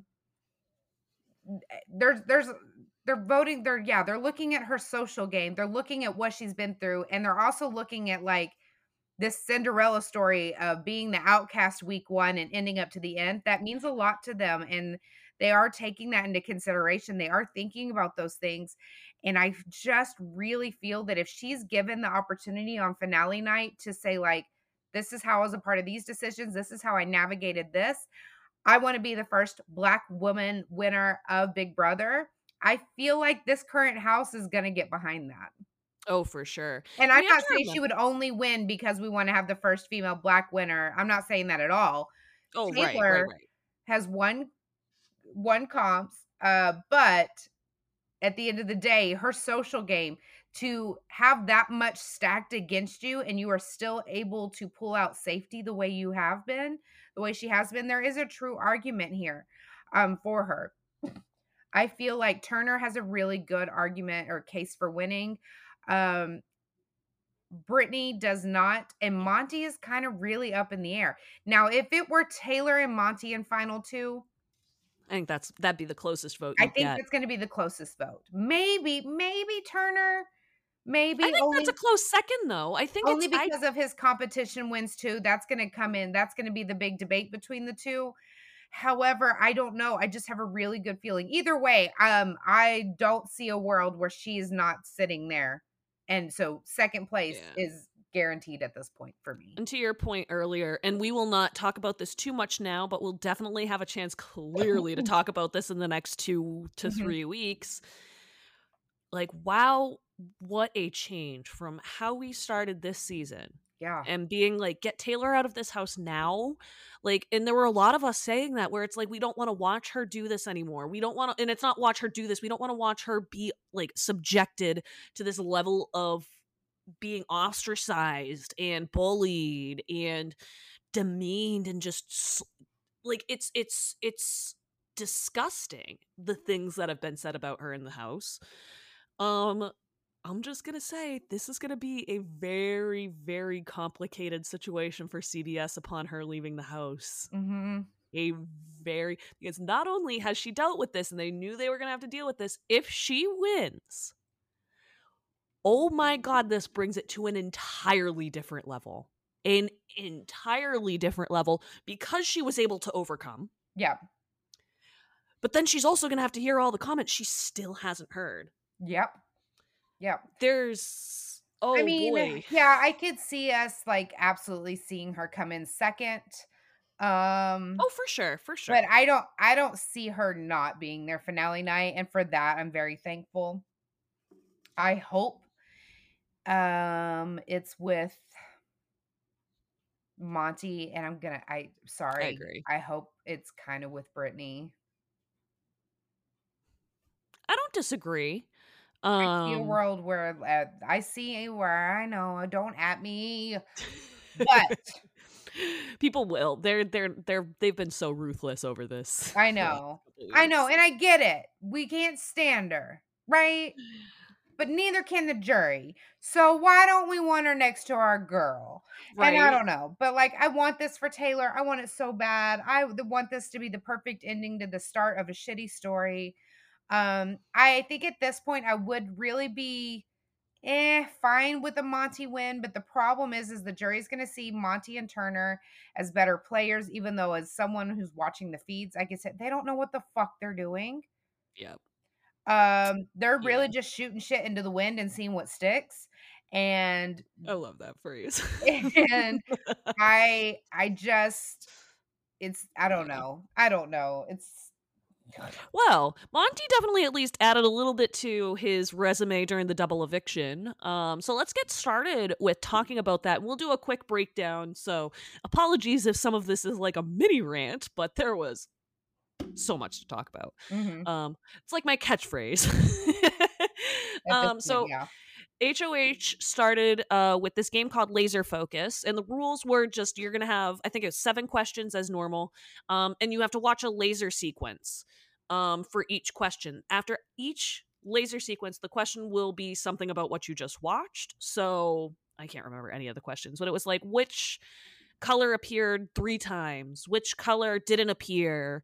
Which color appeared first? You know, all those kinds of questions, and you had to pick an answer and follow along. We played this live and I fucking dominated. You destroyed me. I only got 3 out of 7. I got all of them right. I got embarrassed. Though I will say I had a couple drinks in me that night. So for having 3 drinks, the fact that I was even able to keep up with those ladies. I'll tell you, one was a total ass guess. Like, it was just pulled it out of my ass. So was Turner's. Fair. A lot of them, you saw him just be like, what the fuck? What, and just what? Like put it in. And like, he got it right and he'd be like, huh? I feel like, so that was interesting. So Turner ended up coming out as the winner, becoming winner of that competition. And yeah, that was, I don't do well with those kinds of competitions. I love to play along because in my head I'm like, I'm so great, I'd be so amazing, and then I do it, I'm like, that comp, and then like the Where's Waldo kind of ones, like those are, love those. Those are like my go. Like I slay. I love those. So then the nominations came up pretty quickly, and it did not take long for us to see that Monty and Turner were pretty adamant about flipping the game and doing what Sarah had predicted, and go against Michael. So that said, the nominations did not initially include Michael. And this, in part, was assuring that there was a part of this where Alyssa had to be assured she was safe. She was going on the block against Brittany. And beforehand, Turner pulled her aside and was like, you have to know that you are safe. I'm not putting you on the block, or I'm not letting you go home. If you go home, I will rip everyone a new one. They know that I want you to stay here. We have a plan to get Michael out. Monty comes in and they're like, okay, shit, are we doing this? Oh my God. Ugh. And then they make the nominations. We move over to the veto competition, which is called Amp It Up. And this is where Monty becomes victorious. And this was fucking insane. So Amp It Up, I'll tell you, I mentioned this on the TikTok live. This is a competition taken straight out of Survivor, where they are hooked on to, they have like a belt hooked onto them, and they have a rope hooked onto it. I think I've even seen it on the challenge too. And they have to weave themselves in and out of poles to unwind the rope that they have in order to get across to the other side of the playing field, where I think they had to get like a key and put it in, which I always hate that end part, because it's like, or you could just have them hit a button. Why does it matter if they have to put a key in?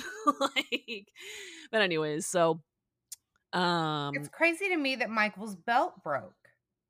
It did, but he did get it. But then he did get to put it back on. He did reconnect it. Yeah, but the timer didn't stop.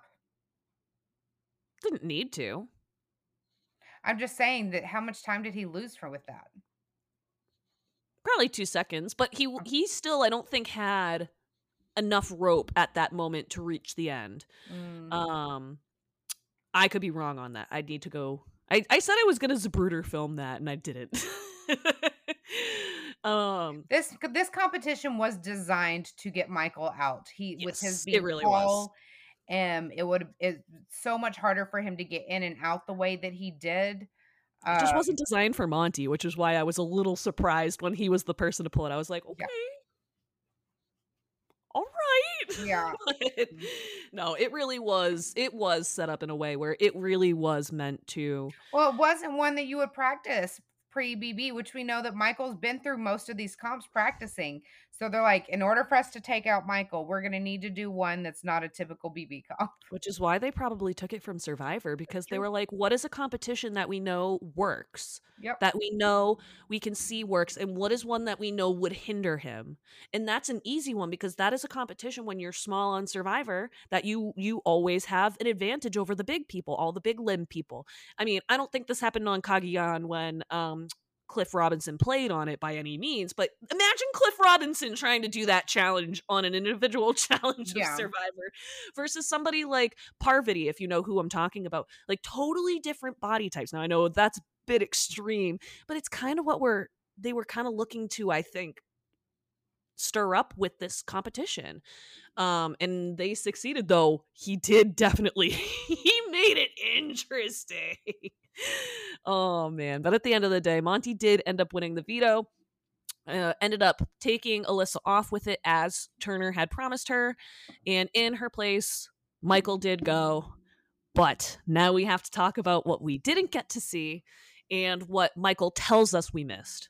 So when we came back from commercial break after that, right before the veto ceremony, we saw Michael and Turner getting into a little bit of an argument. When asked about what the actual argument was about, and we could hear that it had something to do with like LGBTQ, like you promised this, I didn't think this. Here is in his interview with Entertainment Weekly this day. Here's how he broke it down. So he said, during the commercial break, I was talking to Turner, maybe not my proudest moment, but Turner was really trying to justify himself. And I get the game move. I can respect the game move. What I was having a hard time with is last week when I was HOH, Turner came up to me unprompted on my end and started making me all these promises that he was going to have my back going forward and into next week, which again, that's Big Brother. That's fine. if you go back on that. But he was trying to use the fact that we were both part of the LGBTQ community. He said he would never take out the only, not, I want to rephrase that sentence so this is clear. Because I started with something and I just don't want it to get misconstrued. So he would never take out the only other LGBT person in the house. And I felt like that was kind of crossing a line. And he's referring to breaking that promise. It was going beyond game at that point, and it was just an unnecessary lie. If you had no intention of sticking to that, I don't know even why you would say that, why you brought that into the game. So I was calling him out on it because he didn't mention it in his speech when he put me up. I wasn't going to just sit there and be quiet. I wasn't happy about it, and I was going to let him know that. So that is Michael's side. We haven't had Turner's side or literally anybody else's. We might get to see a piece of it on the episode for Sunday, which... I know this will come out shortly after, but we have yet to see it. We talked about Michael's exit interviews. We're talking about his exit though, because it was fucking iconic. Oh, well, that is the next. I want to go on record by saying that all you little Facebook casual BB fan Karens out there, shut the fuck up. Shut up. Because what we've been saying for years is, one, it's stupid to hug everybody walking out the door. Those bitches just voted you out. Fuck them. Two, when you stand up next to your best friend on nomination night, there's nothing else to do. It's you and your bestie on the block, and one of you's going home. Standing up and giving a speech saying, I won't campaign against the person next to me. They're my best friend in this house. And I love you. If whatever you vote for me or them, I love you just the same. Fuck it. You know what? I'm sorry. You're doing them a disservice, because if you're the target this week and you go out saying they are your bestie, then they're the target the next week. Mm-hmm. Also, this is a game. You've known these people for like all of 40 days at this point. So go out swinging. That's your last shot. Throw their asses under the bus, because only a couple things can happen. One, oh my God, they have their ears. They make a split decision. They, oh my God, I changed my mind. And then keep you in that DR. And two, you are distancing yourself from your bestie, where now your bestie has something to go forward with. Somewhere that, oh, Michael's not going to vote for this person in the jury. Let's keep this person, because Michael's going to the jury really fucking pissed and betrayed by his best friend. So let's keep this person in here because Michael's probably poisoning the jury against her. Like, do it. It doesn't always work, but at least shoot your shot. And he did it. He did all the things that we beg as fans for them to do. How dare anyone try to give him shit for it? Because if it was genuine, it'd be different. I'm sorry I'm ranting. But you're fine. If he had like said all these nasty things and then walked out the door all pissed off and like, fuck you guys. And instead Julie like, no, I would have had their back. This was a dumb move on their part. Then I would have been like a different kind of energy. But the fact that he walked out and he was like, no, they should have for sure got me out. No, it was the best move. I was just seeing, like, just trying everything. I was just trying everything. Yep. Like, and he doesn't have to be happy about it when he walks out of the house. He can still be salty about getting voted out. And I think that's what people miss about it. They're like, so if he's doing all this, why isn't he just being like, well, happy face, good game? It's like, you don't. He still wanted to win. God, he's not bitter.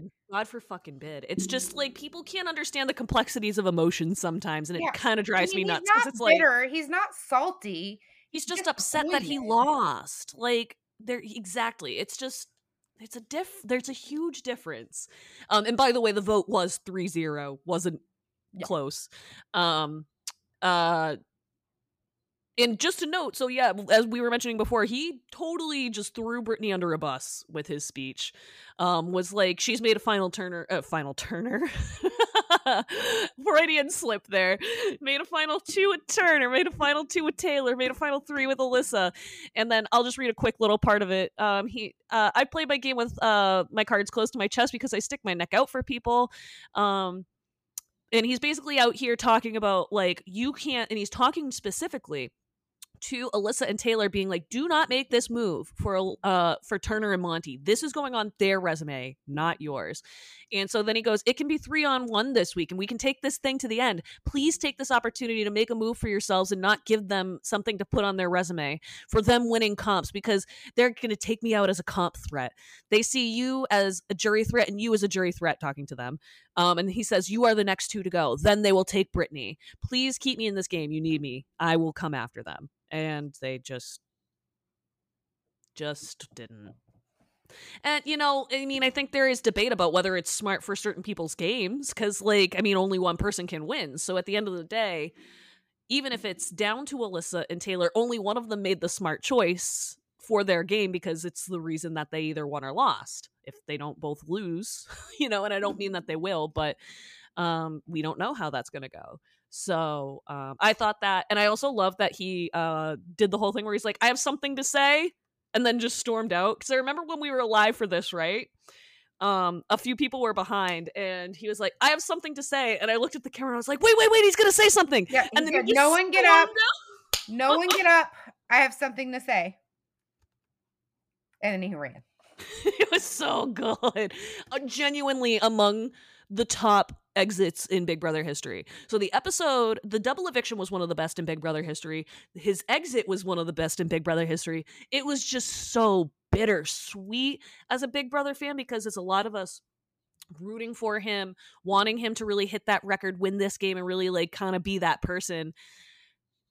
It was still fun to watch. It just hurt because, like, I didn't want to watch him go, but it's like, these are the things you want to see happen on a double eviction. The clown shoes, you know, like, I've been talking about clown shoe. And if we really want to talk about it, his belt was his clown shoe.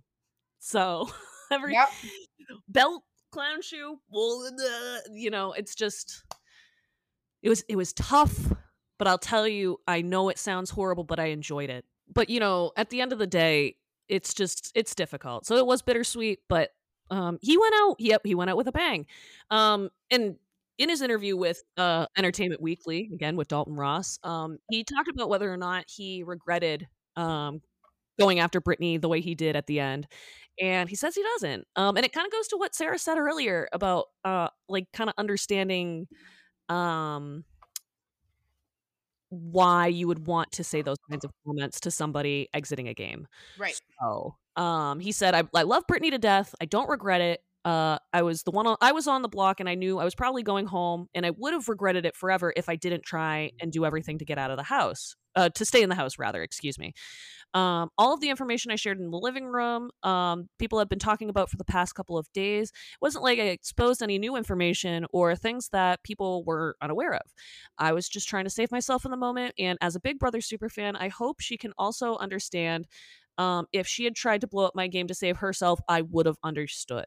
And I hope that she can understand the same for me. But I definitely feel bad about it, but I don't regret it. And I think that's really an interesting thing to make sure that people understand, is there's a difference. Like, he feels bad about how this went down and how he went out of the house. Doesn't regret it, though. Kind of goes to what you said earlier. So I thought that comment was interesting. And then we have a little bit on what I think is important to touch upon, because we talked about Kyle's reception at the jury house, and how they talked about the timing of Michael and Brittany's comments. That got talked about in multiple different interviews, but I think the one that I liked the most was with his interview with Parade and Mike Bloom. Sorry, I was like running out of air. So talking about it, he said, looking back at the situation, I completely understand why people were skeptical of my timing for revealing this information. In this game, no matter what information you're bringing forward, people are going to look at it as if you're using it as an opportunity to get ahead in the game. So I can't fault anyone for being skeptical and asking questions and getting pushback. Ultimately, at the time, with the information that I had, I felt like it was the right time to say something. I knew I would regret it if I just didn't say something at all, and no matter when I said something, it was always going to be able to be spun that I was using it to get ahead in the game. So looking at how everyone reacted and how they wish it had been handled, I wish I had spoken up sooner. And I want to and I'm stopping the quote right there. I want to highlight that part. He literally says word for word, I wish I had spoken up sooner. Right. re-entering the quote saying, ultimately, I don't regret speaking up, but I wish maybe I had gone about it a little bit differently. I think I cannot highlight the end of that quote enough. That's the full quote. He does have regrets about how he went about it, but he doesn't regret at the end of the day talking about it. Right. So, like I said, I've been saying this whole time, like, I feel, oh my gosh, my thing just went. Okay. You loud. I know. That was weird. It's never been like this before. You're so screaming. I feel like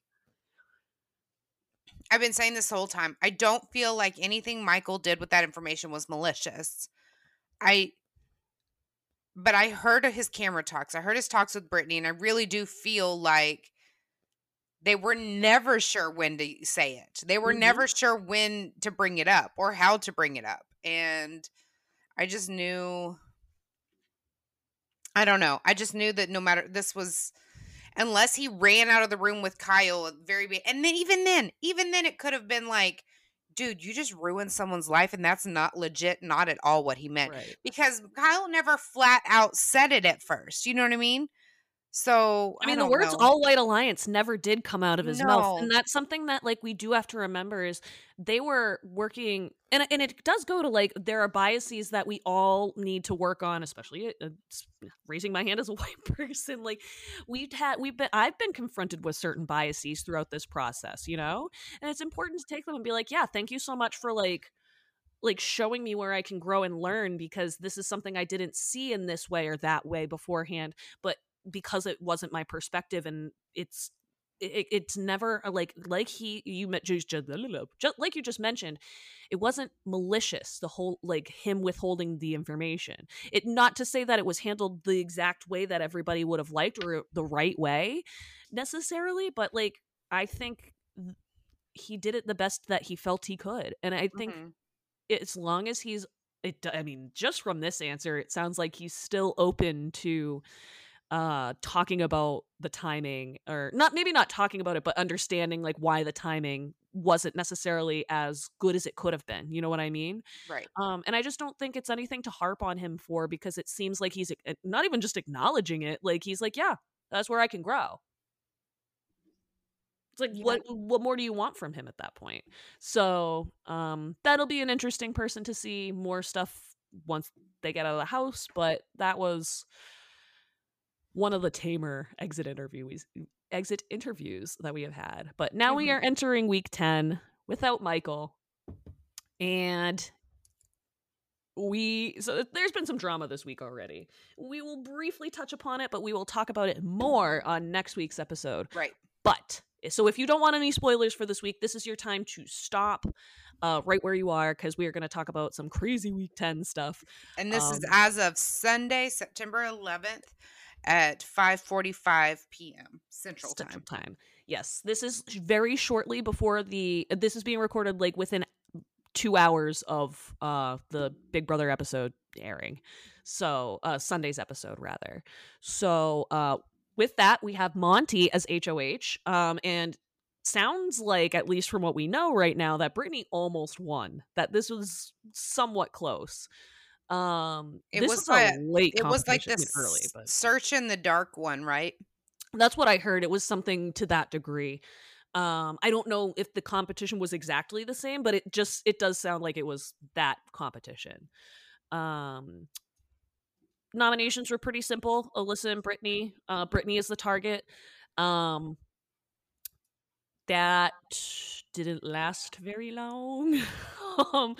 We're gonna have some veto drama to talk about on the next episode, and that is because Monty was not allowed to compete. Now, I'm gonna tell you, I screwed up when I first saw this in the morning, because I was like, what do you mean?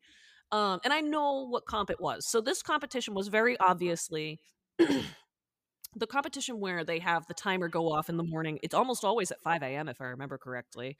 And it's like, but they haven't done this in like 20 years, right? A long time. I mean, was Big Brother 7 the last time they did it? That's all I've seen. And that's what pisses me off about this. This is not something that anyone had any precursor to, not to mention you kept them up super late the night before with the comps. And didn't give him any kind of heads up. And this was like a whole 24 hours earlier than we normally get a veto comp. Yep. Oh, it like, threw me off. And I had heard about a possible early morning comp, but I was thinking they were going to push it to the next day to do an early morning comp. And it's just like, fine, do this, but why doing this at Final Five when literally every comp matters? And that is the part that I've already seen people get really upset about. So here's what we do and don't know. We know that it was a timer comp. We know that at some point they were told that alarm went off, and they were like told, I think it was 2 minutes that they had. Rather than the 1 minute that they had for Big Brother All Stars, when I believe that was the last time this ran. The rumor, and from what we've heard Monty even say, is that he tried to put in his contacts and go pee, and he was just like 10 seconds late outside as a result. But even in BB7, the timer went off like their end of their minute or whatever, and there were still people crossing the threshold to the backyard as the timer went off, and they still let them compete. It's just kind of why I'm like a little frustrated, a little skeptical. Now, I'll say I thought what happened was that like Monty was pooping and stuck in the bathroom. I thought before I got any context, Monty, pinch it off. I literally thought that was so. When I commented, I commented on your TikTok when I woke up, pissed as fuck. I was like, "This is unfair. Big Brother should be ashamed." And I don't know if I necessarily still disagree, but I deleted it because I was like, "Oh, whoa, this." I thought he was like caught pooping. Like, I swear, I didn't think it was like he had to take a piss and then wanted to put his contacts in. But I would say that like giving them some time to put in contacts and stuff, like I know maybe taking a piss isn't the most important thing, but like give them some time to do that, maybe. I don't know, whatever. So we are gonna see how that plays out though on Wednesday's episode, so we won't have any inkling of how that goes until next week, but we will break all of that down for you on next week's episode of Wicked Unscripted. But for now, this wraps up this week's episode, so tune in next week. We will talk about week 10. It's gonna be insane. And